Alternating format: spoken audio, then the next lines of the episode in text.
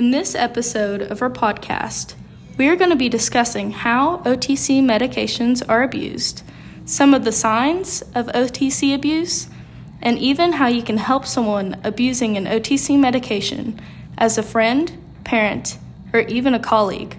So, Lisa, first off, how are um, many OTCs abused?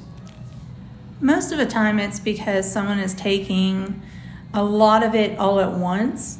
Um, but there are other instances where you take a medication and you take it too soon after you know you're supposed to. So say something is like every six hours, but you're taking it like every two. So it it can mess with your brain if you do that, and that is the typical high that someone is looking for, or they may start liking that feeling and want to have that feeling all the time.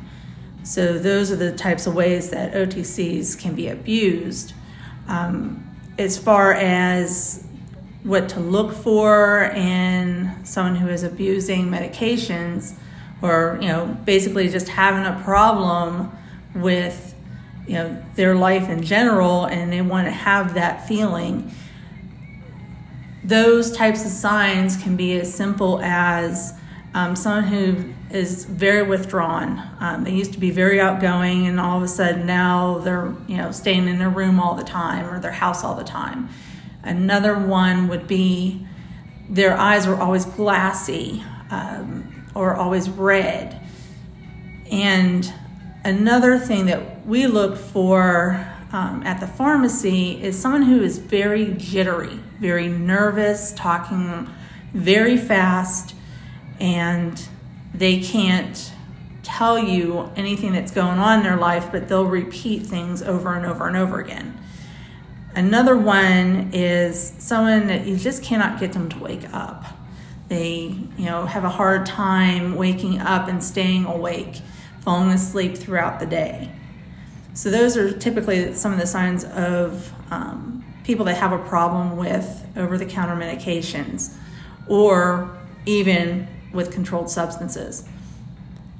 As far as how you can help someone, the best thing to do is talk to them.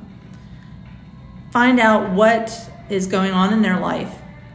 Ask them questions where they can't just say a yes or no answer ask them things that are open ended. So, you know, tell me what's going on in your life.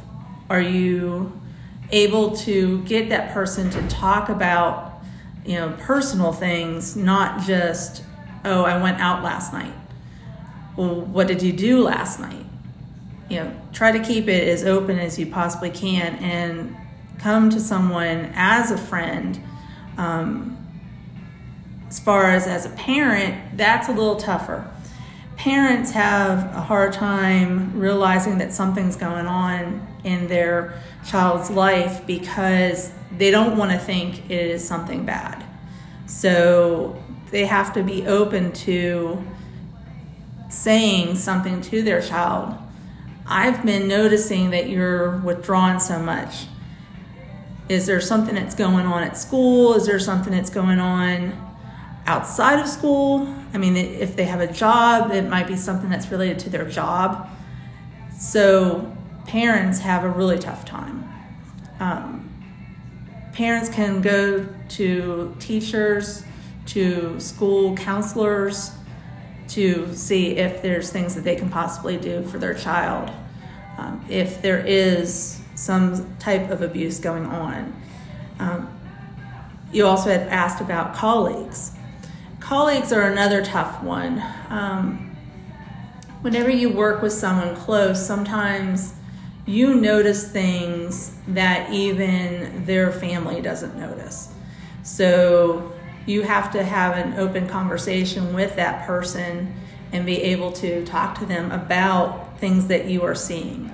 And don't be accusatory. You may think there's something going on, but really there's not. So you have to walk kind of a fine line with them. But if there's things that are going on that is impacting that are have you know they're having problems getting things done at work, then you've got to have that conversation and come at them as a friend rather than as their boss or even, you know, their person that is, you know, having to deal with some of the problems that are going on because of the abuse. Thank you, Lisa. In our next episode, we will be discussing how OTC medications can impact your life overall, such as brain development and heart health.